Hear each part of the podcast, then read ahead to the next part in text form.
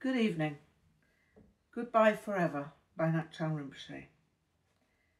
Chapter 7, Part 1. So, if you were creative and inventive, then you were simply doing what the universe did. Buddhists were natural inventors, and Tara was the mother of invention. What a thought! Chapter 7 Euphoria 1964 to 1966. Although I'd failed to meet Papa Legba at the crossroads in Runfold in the September of 1964, the year was not a total loss in terms of what was important to me. Tara had appeared, if only once, and I'd become a member of the Buddhist Society and received their quarterly magazine, The Middle Way. 1964 saw my acquisition of the book Experiment in Mindfulness by Rear Admiral E. H. Shattock. I'd heard about the book through the Buddhist Society in London and thought it sounded interesting. It was described as a meditation manual from which anyone could learn to meditate. I was not disappointed. I began to meditate as Rear Admiral E. H. Shattock meditated, before I was more than a few chapters into the book. At that point, the White Lady began to appear in my dreams again, and I began to feel an intense sense of loss. It seemed to me that she had been so much more vivid when I was a young child. My tactile memory of her vividness was far more vibrant than my dreams. And it occurred to me that my sitting meditation practice might restore that vibrancy. This provided me with the willpower to sit every day for as long as I could. It began with quarter hour sessions and increased as I got used to it. 1964 had also seen the release of House of the Rising Sun by the Animals. Then there was Good Morning Little Schoolgirl by the Yardbirds and Little Red Rooster by the Rolling Stones. I was delighted by Little Red Rooster because it really was blues rather than rhythm and blues. The Stones took it slow too, which was exactly how blues should be. And from there on, Buddhism and blues ran parallel in my life, almost like emptiness and form. Buddhism was the empty aspect because almost no one was aware of my interest, apart from Steve. My mother noticed the arrival of the middle way once a quarter and was worried about what my father would say if he ever caught wind of it. But when he eventually found out about it, the fact that its president was a British High Court judge seemed to make it acceptable in his eyes. He cast an eye over it once and found it so intellectually impenetrable that he didn't scrutinise it any further than a paragraph. My mother told me later that he considered it valuable for my education to be challenged by such academic writing, and that anything that would improve my English results at school could only be good. Fortunately, my English results improved, and so he looked on the middle way with an approving eye. 1965 saw my first tryout with a band. Percy Gordon, a lad from St Mary's, a school between my home and Netherfield, had got a group together. They called themselves The Applause. Percy had ideas about changing the name to Percy's Applause and wasn't shy of telling me about the idea. He'd taken to talking to me if he espied me passing his school on the way home. He was somehow impressed that I knew a verse that wasn't on the single brought out by the animals. Percy's group needed a vocalist because none of them could sing, and there was no one around whose voice had broken for long enough to be able to sound plausible. I reluctantly let Percy persuade me to try out with them as a vocalist. The reason for my reluctance was that I didn't want to be part of any band of which my friend Steve was not a member. I mentioned it to Steve and he surprised me by encouraging me to try out. He told me it would be good experience, especially as the applause had a microphone. He appreciated my loyalty but said that he didn't view it as any threat to our long-term goal. So I went to the tryout with the applause and we had equally low opinions of each other. I was a baritone who sang with black intonation, syncopation and rubato. They were a musically infantile pop group spawned by parental indulgence. Sour grapes on my part, of course, with regard to their instruments, and they needed a vocalist. My voice had broken whilst I was still at junior school, and so I was now well settled into my adult voice. If I'd been a tenor, it wouldn't have been a problem, but they were unable to transpose their songs. The rhythm guitarist was a four chord wonder. The lead and bass must have played at least six different notes between them. Percy was the drummer and perhaps the best of the four group members. They played pop music and hated almost all the music I liked.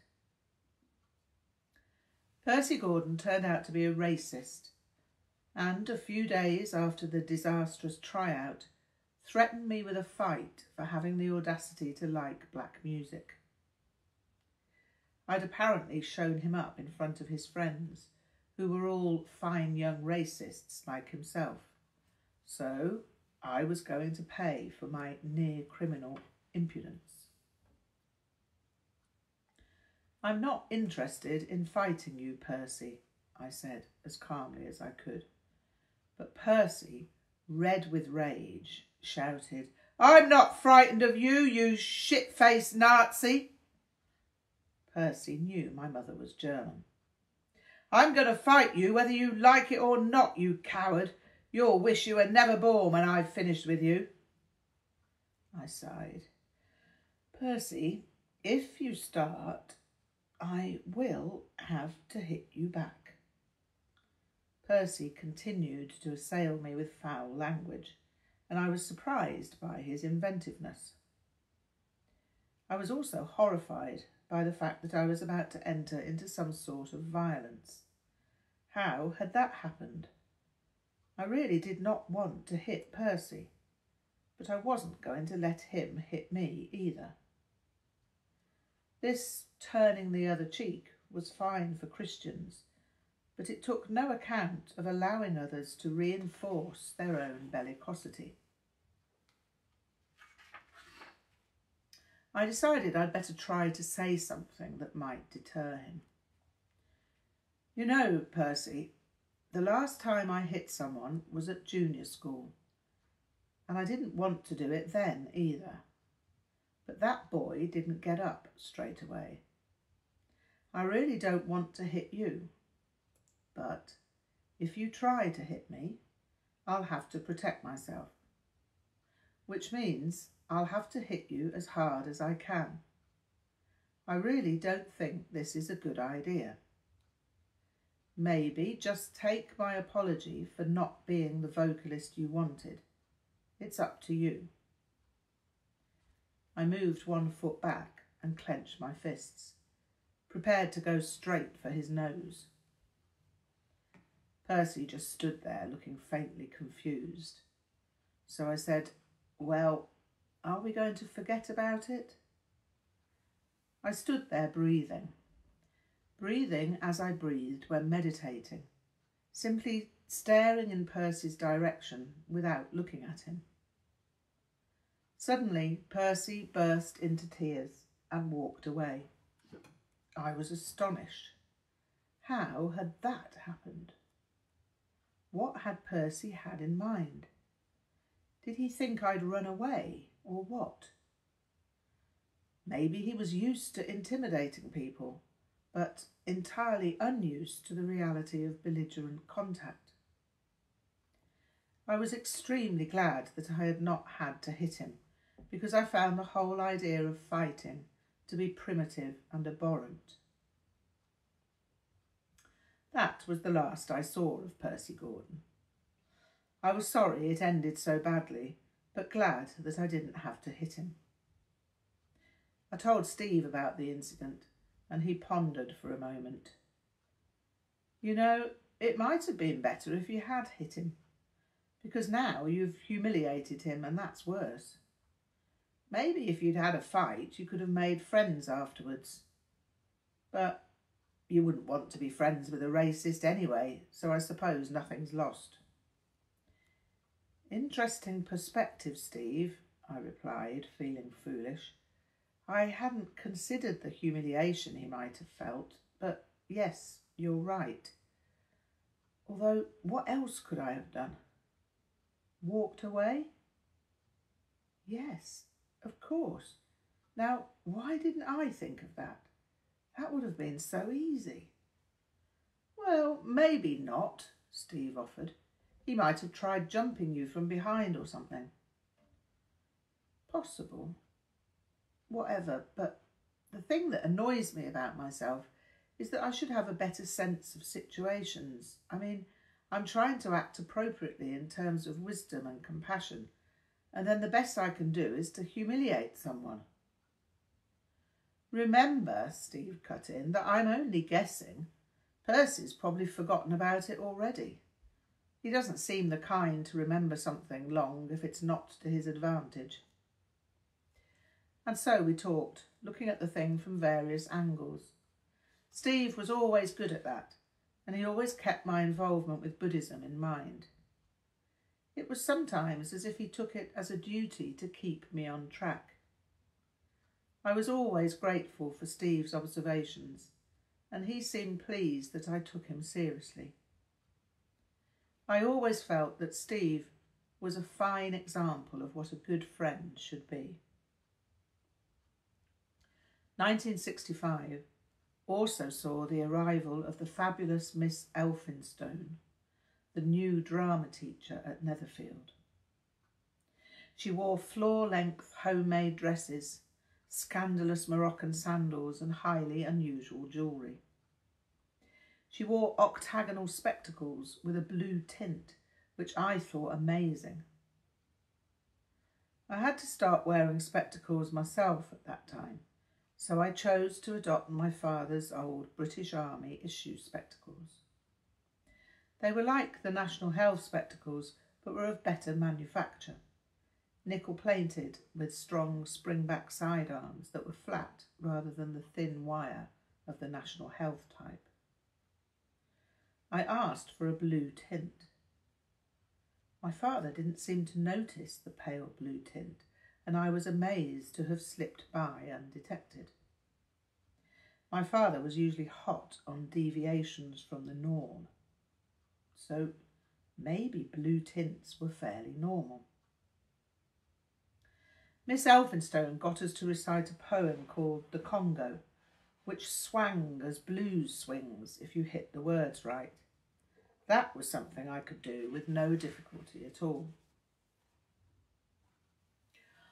Wild crap shooters with a whoop and a call danced the juba in their gambling hall and laughed fit to kill and shook the town and guyed the policemen and laughed them down with a boom lay, boom lay, boom lay, boom then I saw the Congo creeping through the black, cutting through the jungle with a golden track. Even when it came my turn to read on my own, I was fine. In fact, I was better than fine because the rest of the class didn't hold me back. I was free to let rip as if I was singing Robert Johnson, and I almost did sing. The wonder of it was that my stammer disappeared, and I read well beyond what I'd been asked to read. Miss Elphinstone was obviously both enraptured and startled. Have you done this kind of thing before? she smiled. Not exactly, Miss Elphinstone, but it's like blues, and I sing blues, and so I just read it like that. Miss Elphinstone decided I should recite solo, where, where blues rhythm was the operative mode. I thought it worked and had the whole class clapping in time. Even the males of the class were impressed. The ebony palace soared on high through the blossoming trees to the evening sky. The inlaid porches and casements shone with gold and ivory and elephant bone. And the black crowd laughed till their sides were sore at the baboon butler in the agate door, and the well-known tunes of the parrot band that trilled on the bushes of that magic land. I was sitting on the low wall at the girls' end of the school playground with Lindsay Golding. She'd become a good friend of mine since the first year, as had several of the girls, and we often sat and talked together. We both wrote poetry, and so there was always something to talk about. You know, I said to Lindsay, I've dreamed of doing something like this. Bet you're pleased, she replied with a broad grin. That was the most fun I've had in a school lesson. I was surprised. Well, you didn't, I finished her sentence. Stammer? No, I didn't stammer at all. Never do, when I sing. A troop of skull-faced witch-men came through the agate doorway in suits of flame. Yea, long-tailed coats with a gold-leaf crust, and hats that were covered with diamond dust. And the crowd in the court gave a whoop and a call, and danced the juba from wall to wall but the witch men suddenly stilled the throng with a stern cold glare and a stern old song. There was to be a performance of the Congo that would be open to parents and friends, and I was to be the star of the show. But the drama class came to an unexpected end. Mr. Davies and the startlingly voluptuous Miss Elphinstone were caught in flagrante in the chemistry laboratory one lunchtime, and both were dismissed. I couldn't see what all the fuss was about, as neither were married to anyone else. The drama classes weren't replaced by another English language subject. I regretted that as I'd enjoyed the drama classes. Miss Elphinstone's planned recital of the Congo was abandoned consequent to her florid departure. A school performance, hard on the heels of licentious conduct, was unthinkable. Censure rained down on the poem as a work of unsound morals. Lindsay told me she was very upset that I wouldn't be able to perform. It's bloody unfair, she said with some obvious heat. I'd not heard a girl swear before, but I appreciated her empathy with my loss. Yes, I'd been getting myself ready for being on stage. I could see it, the lights and everything. But that'll have to wait until Steve and I get our blues band organised. You don't need Big Bum Elphinstone to sing blues, Vic. You can sing any time you like. Still, I'm really annoyed with her for spoiling everything for you. And anyway, what flaming idiot has sex in the chemistry lab in the lunch hour? I wanted to reply that I'd have been eager anywhere with Miss Elphinstone, but some things are best left unsaid. Miss Elphinstone was a sad loss, but Ron Larkin appeared right out of the pages of legend, Mr. Lightning, Ron was a new friend of Steve. Ron lived in Farnham but attended Greyshot Grange boarding school as a day student. Steve had met him at a guitar seminar and introduced me. We played some blues, and as soon as he started playing, I knew we had a band. We had more than a band because Ron wasn't just good, he was a staggering musical phenomenon. If Eric Clapton was God, as some were saying, Then Ron Larkin had the GCMG as a guitarist. God calls me God. He seemed to play as if he was hardly trying, and his riffs weren't tight little patterns high up the neck. Ron employed the entire length of the neck, and he riffed as fast at the low end as he did at the high end. Ron abjured grimacing as infantile posturing, although he made an exception for the black American performers. He just stood there, firmly planted with his feet about a stride apart, and commanded the entire stage with his presence. We soon learnt that one did not sit as a blues player, unless one was a pianist. One also had to practice as if one were on stage. Ron delivered all this as ultimate fact. Steve and I accepted Ron